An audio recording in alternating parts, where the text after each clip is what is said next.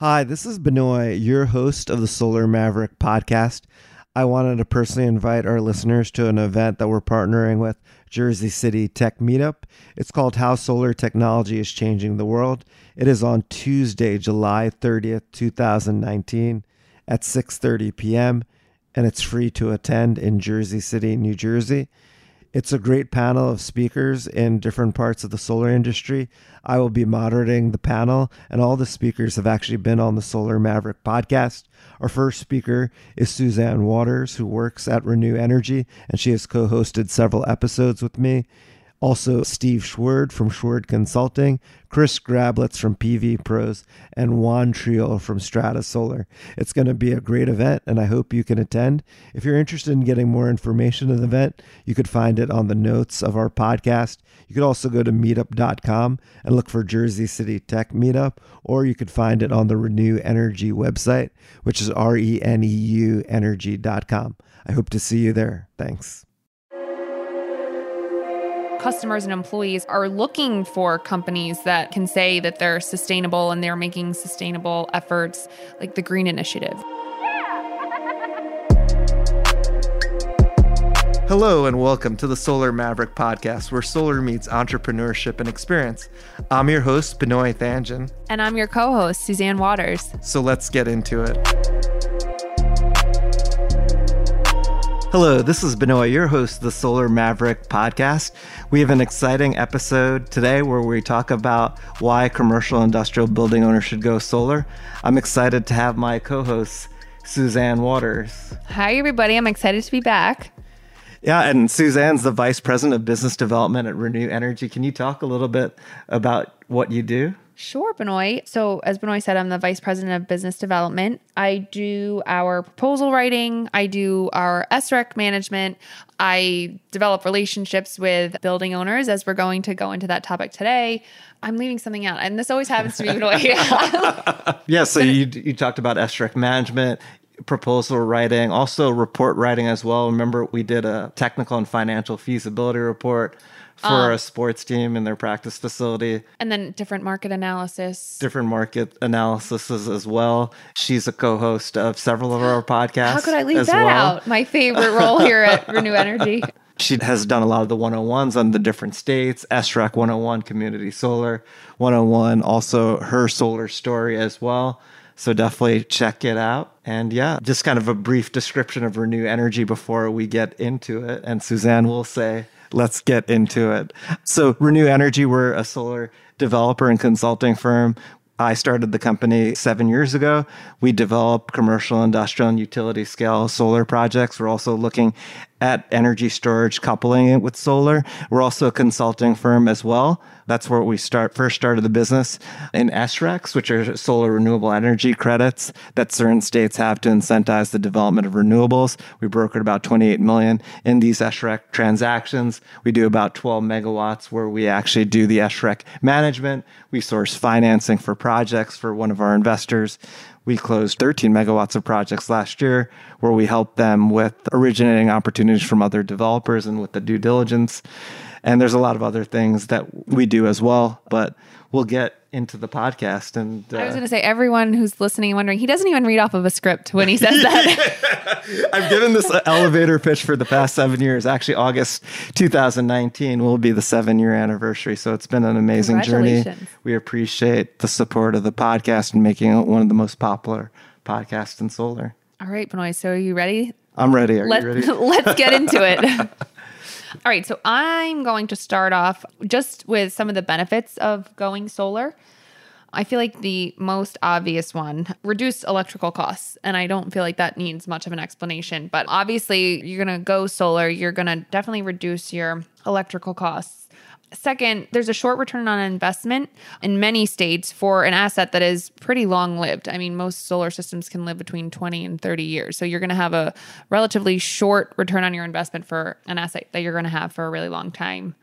Obviously, there's financial incentives, other financial incentives. For those of you who aren't familiar, there's a few federal incentives. The first being the investment tax credit which is 30% the cost of the system. You get that as a credit on your federal taxes. The accelerated depreciation, that's over a five year period. You can deduct 85% of the value of the solar asset from your taxes over that five year period. So that's major. When you total those two federal incentives together, the federal tax benefits can reduce the system price by as much as 50 to 60%, which is huge. That's amazing. And too, another great point too is that the solar investment tax credit is actually going to go down over time. It's been 30% for a very long time. It was actually a cash grant at a certain point. It was called the 1603 ARRA grant, ARRA grant, but it's actually going to step down starting next year, 2020 to 26%, 2021 to 22%, 2022 for commercial and utility scale projects at 10% and stay at 10% there is actually legislation to basically extend the 30% tax credit. So people are obviously hoping that it gets extended. What we're seeing actually, a lot of people are, a lot of companies, a lot of developers and EPCs to qualify for the 30% tax credit. You basically have to purchase 5% of the EPC costs. So what we're seeing a lot of solar by the end of the year. By the end of the year to qualify for the 30%, even though the construction might take place in 2020, so that they could qualify for the 30% investment tax credit. So what we're seeing is actually a shortage of panels because people are warehousing the panels. And as Suzanne said, the federal incentives are pretty high at 50 to 60% of the cost of the system. You obviously have to have a taxable income or appetite to take advantage of that. That's why there's been tax equity players, which are banks, corporate companies like Google, Apple, and Microsoft that have been taking the tax liability as a financial return for their projects. There's also state level incentives as well. say that, right. So if that's, you want to talk well, about I was just going to say, well. and that's just the cost reduction of the system based on federal. That's before you even get into the different state level incentives. So depending on the state you're living in, you can further save on the system installation costs.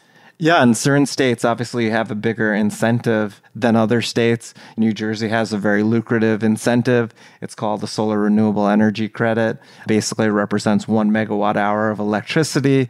And basically, that's valued at 20, at this current today, like the spot price for energy year 2019 is basically $228 per SREC for one megawatt hour of solar energy. That basically translates to 21 cents per kilowatt hour. And to give you an idea, commercial industrial building owners paying 12 to 14 cents for their electricity. So it's almost double the incentive. So, for example, in New Jersey, the payback period, if you own the system and are self financing it, is basically within three to five years for, as Suzanne said, a long lived asset that could last 20 to 30 years. Obviously, other states, it depends on their incentive with when the payback's going to occur. The other thing, too, is like what the cost of electricity is.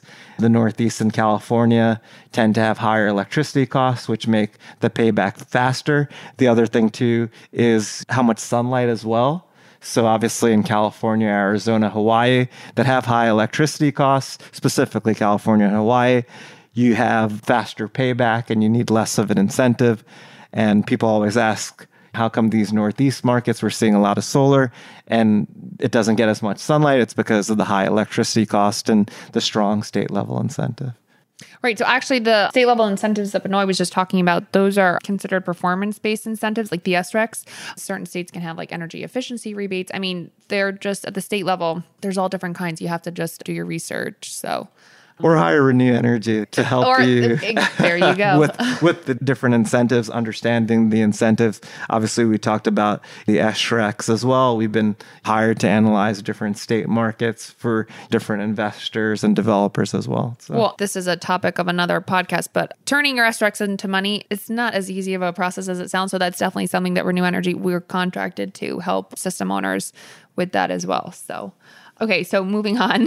Another benefit of going solar is you can definitely hedge your cost of electricity. The fixed electric pricing definitely makes it easier to forecast and budget plan so you can hedge against electricity price volatility and in inflation. Also, going solar can increase the value of your property. And last but not least, it can lower your carbon footprint, which is actually pretty important these days, you know, as sustainability becomes a topic of concern. It's definitely something that can help you win more customers and improve employee satisfaction as a business. I feel like customers and employees are looking for companies that can say that they're sustainable and they're making sustainable efforts, like the Green Initiative. You know what I mean? So it's also a great way, it's a great opportunity to promote your organization and raise awareness of your offering to the community and the environment. I shouldn't have said last but not least before because I feel like this is last but not least. You support local economy because when you're hiring, you decide to go solar. Obviously, somebody there's a bunch of different moving parts. You have people coming out to install the systems. You have companies like Reneu Energy that are helping you develop the systems, the project. You have companies that are helping maintain the systems. It definitely creates the job cycle. Definitely. We're focused on on site solar, and it also creates energy independence as well. You're not dependent on the grid for your, your energy. I mean, there's an issue with when inverters go down. When there's a power outage, the inverter goes down and then the solar won't work.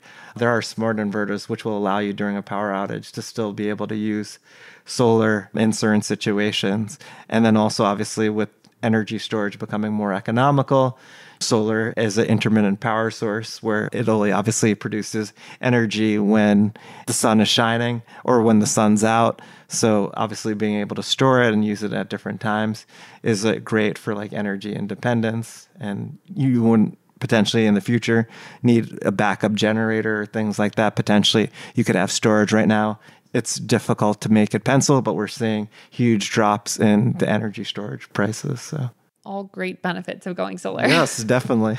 Should we talk about the different types of systems? Yeah, definitely. Really, we're focused on people who don't have a lot of experience with solar, and this is more like a primer. If you want more details, feel free to reach out to us, either call us or at info at reneuenergy.com. That's R E N E U energy.com. We could go into a lot more detail, but we want to really be high level, specifically focused to commercial, industrial building owners who are potentially looking to go to solar. Okay, so we'll dive into the different types of systems. I'll start off with rooftop systems. I feel like when people think of solar, this is probably the most common thing that they think of is solar panels on the roof.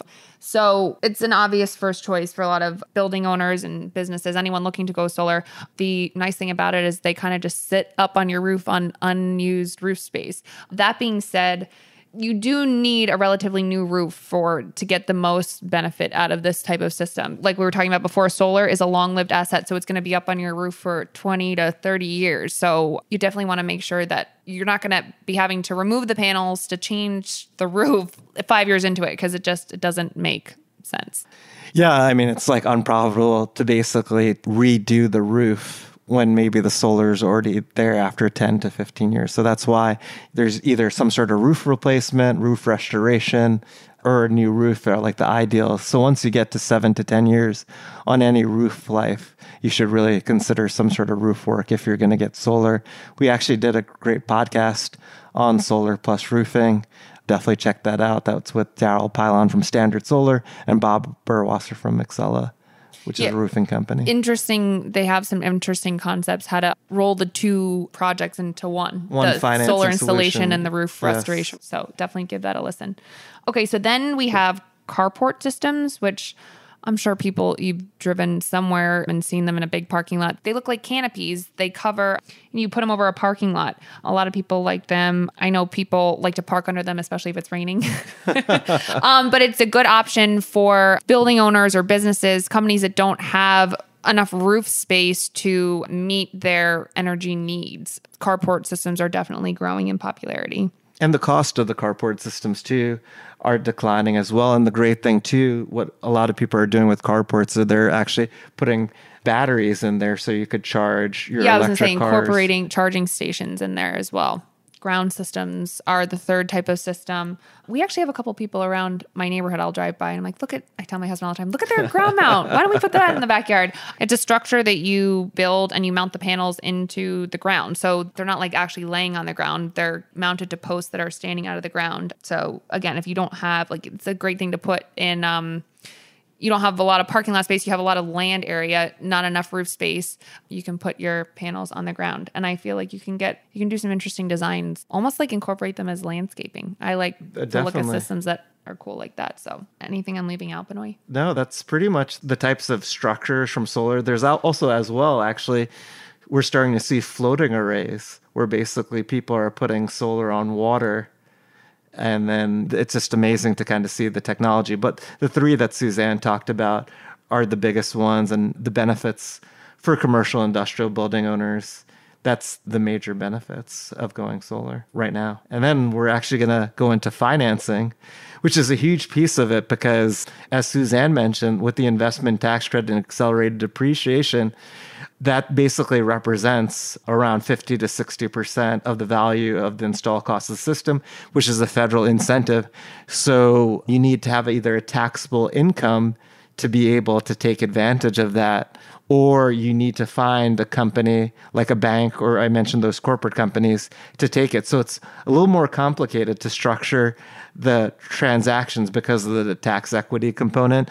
You know, obviously people self finance the system where they have the tax appetite, they have the available financing, usually through like their bank.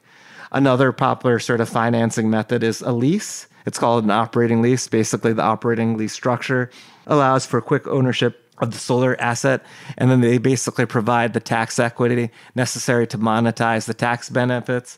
So basically, as Suzanne mentioned, it takes a little over five years to get all the tax incentives. So basically, how an operating lease works is after the usually the seventh year, basically the building owner could buy the system back at a some sort of fair market value or residual value of 15 to 20% of the original EPC cost. So that's a method where you make lease payments, you don't have the tax equity, you bring a tax equity provider that's providing the lease, they're able to monetize it, and then you're able to own the system. The third sort of most popular financing mechanism is the power purchase agreement, which is a PPA. And basically, how that's structured is you get a discount to your current cost of electricity. And there's a third party that basically owns a system that you have on site. Sometimes they could roll in what we talked about, like a roof restoration or roof replacement, depending on the incentives and what the production is going to be. Obviously, if you're in a state that has higher incentives, potentially you could include a rollover the roof replacement and still have a discount on your electricity price. Sometimes it's the same price or less. Usually the PPA is like a higher cost of financing compared to these other mechanisms, but you don't have to worry about the solar. It's all being taken care of by a third party. Maybe as since this is not your primary business, you don't want to spend the money on that sort of operating expense, but you would like the discount that you get with the PPA. Usually the range of the discount of the PPA is between 10 to 20%, but it really depends. But we're, what we're seeing too is as solar becomes more acceptable as a asset to finance, that the, the returns are getting lower and lower, meaning the cost of capital that they're requiring to do these PPA transactions are getting lower and lower. So those are the three major sort of financing mechanisms related to the project. We also help with developers and building owners with bringing the financing related to the project as well. So feel free to reach out to us if you have any more questions on that. So we're going to actually go into a kind of similar topic. Not always all your energy usage is going to be used by on site, but you first should actually focus on on site solar. But the other opportunity that's growing in popularity is doing an off site corporate PPA. So you basically pay power at a fixed price and it's not on your basically location. And it's become really popular because companies have 100% renewable energy goals. We talked about some of the tech companies with their tax equity. They've been using their tax equity to basically get a financial return for their projects, but they're also requiring, they also have 100% renewable energy goals and they want to procure their energy from renewable energy sources, specifically offsite solar. We mentioned Google, Amazon, Microsoft. They are building a lot of data centers, and there's not enough land to basically take all the energy from the data centers. So that's why we're seeing like offsite solar becoming very popular. It's extremely complicated. It's not like your typical power purchase agreement where basically everything's produced and you purchase the electricity. It's actually more of a financial transaction. And the most common structure is contract for differences, which is more of a financial sort of option to buy the power. And there's no actual physical exchange of the power. So basically, CFDs or virtual PPAs act as an electric power price hedge. In these transactions, a corporate off-taker and the project developer agree upon a fixed PPA for the electric power generated from the offsite renewable energy project. The electric power generated from the offsite project is then sold on a merchant basis into the wholesale electricity market. Any variation between the wholesale electricity rate and the fixed PPA rate are accounted for at each of the end of the settlement period and either paid to the corporation if the wholesale power rate exceeds the fixed PPA rate or paid to the project developer if the wholesale electric power rate is less than the fixed PPA rate. Importantly, the corporations traditionally allocated the renewable energy credits attributable to the renewable energy project. So that's like a high level definition of contract for differences, which is extremely complicated. It's actually an article that I wrote on Renewable Energy World and PV Magazine. If you want to get more information, it's you could find it on the Reneu Energy website.com. But these transactions are extremely complicated, and usually, like the companies have a sophisticated energy desk to basically be able to kind of understand this sort of transaction. But it's it is a great opportunity if you're on site power needs are limited and you want to get more power offsite. And it's an increasing trend in the industry. And it's crazy. Last year, there was 6.53 gigawatts of corporate renewable deals, both wind and solar. And that was actually the highest ever. Before that, it was in 2015 at 3.2 gigawatts. And this past year 2018 it was 6.53 gigawatts so it's a trend that's increasing substantially and it's something to look into if you're a sophisticated you know energy buyer as well. The other thing we didn't talk about that's also a very important point to know is there are obviously building owners that are not paying the electricity bill. They're actually renting it out to their tenants. But there could be an opportunity where you get a third party to provide energy to your tenants by using your roof and then having a roof lease payment for your roof because obviously you're not re- receiving any revenue from the roof. Potentially, you could actually even own the project and then within your lease agreement with the tenant as well include electricity as well. And it's a great, obviously, marketing for tenants as well. There has been challenges because REITs are not holding these real estate investment trusts are not holding these properties for very long. So they don't want to get involved in solar and then someone has to take the obligation.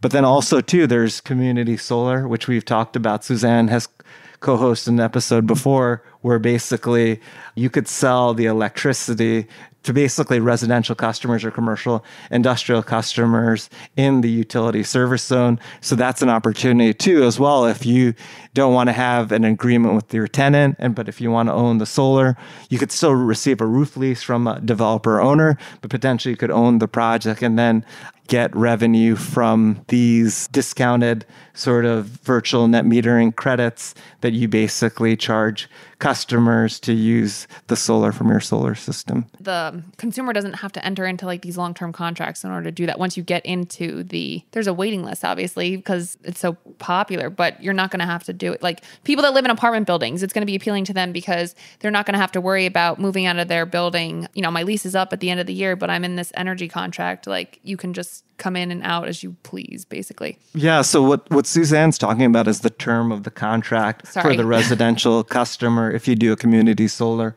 contract, and basically financiers have gotten comfortable. Normally with these sort of PPAs, financiers have been comfortable with 20 years, but we're seeing over time that the period is getting less and less. Even with these sort of corporate PPAs, the average length is like 10 to 12 years. And then what Suzanne's talking about on the community solar project, basically tenant people will sign up residential customers, but they don't have a contract. It's basically they get these credits and they're invoiced for it and then basically you're making revenue from it. And it's higher actually if you do it with a residential customer because they have a higher electricity cost. But that really depends on which state, because even if a state says community solar, it's unique totally in all the different states. So it's a huge opportunity, revenue opportunity for building owners because you you could potentially get more of a of a roof lease if you're not owning the system because the developer or owner of that solar project um, will be able to generate more revenue because instead of a discount to a commercial industrial customer, they could get a discount to a residential customer. So it's a huge opportunity. A lot of states are pushing community solar because it gives solar to people, as Suzanne said, who don't have the opportunity. Also, there's a perception that solar is only for the wealthy. So a lot of states, like specifically New Jersey, has a low income component to the community solar program where you have to sell it to certain people we're actually at Renewed Energy developing one of the first project community solar projects with the New York Housing Authority, NYCHA, where solar is being developed on 38 buildings in Manhattan and Brooklyn. And then there's a certain percentage of the electricity that will go to low income households. So it's a huge opportunity in solar. That's another thing that commercial industrial building owners should know about as well uh, what we're really providing is like a very high level overview. It's a lot more complicated. We have a huge audience that listens with different sort of backgrounds, even though most of the people listening in isn't within the solar industry itself. If we're we're happy to help. You could reach out to us. Suzanne, it would be great if you could end the podcast with your hashtag and with your contact info. So my email address is Suzanne, S U Z A N N E, at reneuenergy.com. And I think Benoit already said this, but it's renew, R E N E U, energy.com. Yeah, and it seems like a perfect way to end the podcast. Hashtag Carpe Solum. Thank you again, Suzanne, for an amazing episode. And we look forward to many more. Thanks, Benoit. I'm glad, always glad to be back. Thanks. See you. Bye bye. Thank you so much for listening. If this content is delivering value to you, please go to iTunes and Stitcher Radio and leave us a five star review. That helps us build this community, and that's what we're all about right now building this community as big as we can to deliver as much value as we can.